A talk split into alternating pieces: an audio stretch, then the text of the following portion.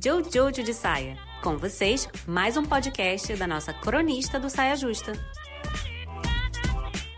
Sabe o que, que eu tenho visto por aí, assim, nesse início de ano? Esperança dentro de aspas. Sabe quando a pessoa fala assim, ah, te desejo esperança para esse 2021 porque tá com medo de falar, te desejo esperança porque 2020 foi uma loucura.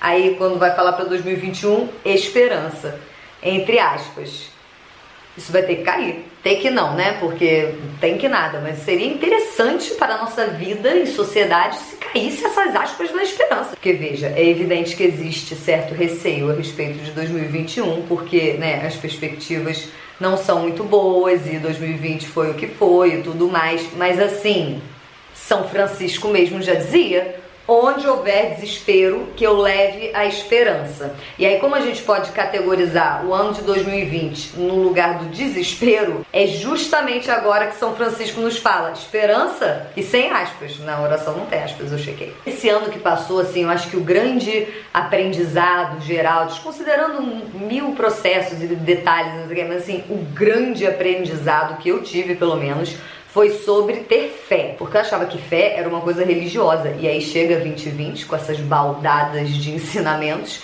e eis que eu descubro que fé não é sobre religião. Fé é sobre acreditar, se render sabe assim? E confiar mesmo que vai dar certo, mesmo se você não tem prova nenhuma disso. É, é nem exigir prova, é, é, ter tanta fé, é acreditar tanto que você nem precisa de provas, porque você já sabe que sim, sabe assim? Essa fé que eu tô falando. Quando não resta nada a ser feito a respeito de alguma situação, a não ser confiar que vai dar certo. E aí brota uma fé de nem sei da onde, você só pega na mão dela e vai. Sabe quando as pessoas falam isso? Tipo assim, pô, boto mó fé nessa ideia. Nossa, boto fé, boto fé. Sabe quando fala boto fé? Quando você fala boto fé, você já está colocando a sua fé. Perceba, você coloca a fé numa coisa. E às vezes a gente coloca fé que vai dar errado, que aí não, serve muito, entendeu? É, é, tipo as aspas na esperança, não serve. Então, já que você já coloca sua fé nas coisas, você sabendo disso ou não, para esse ano, minha sugestão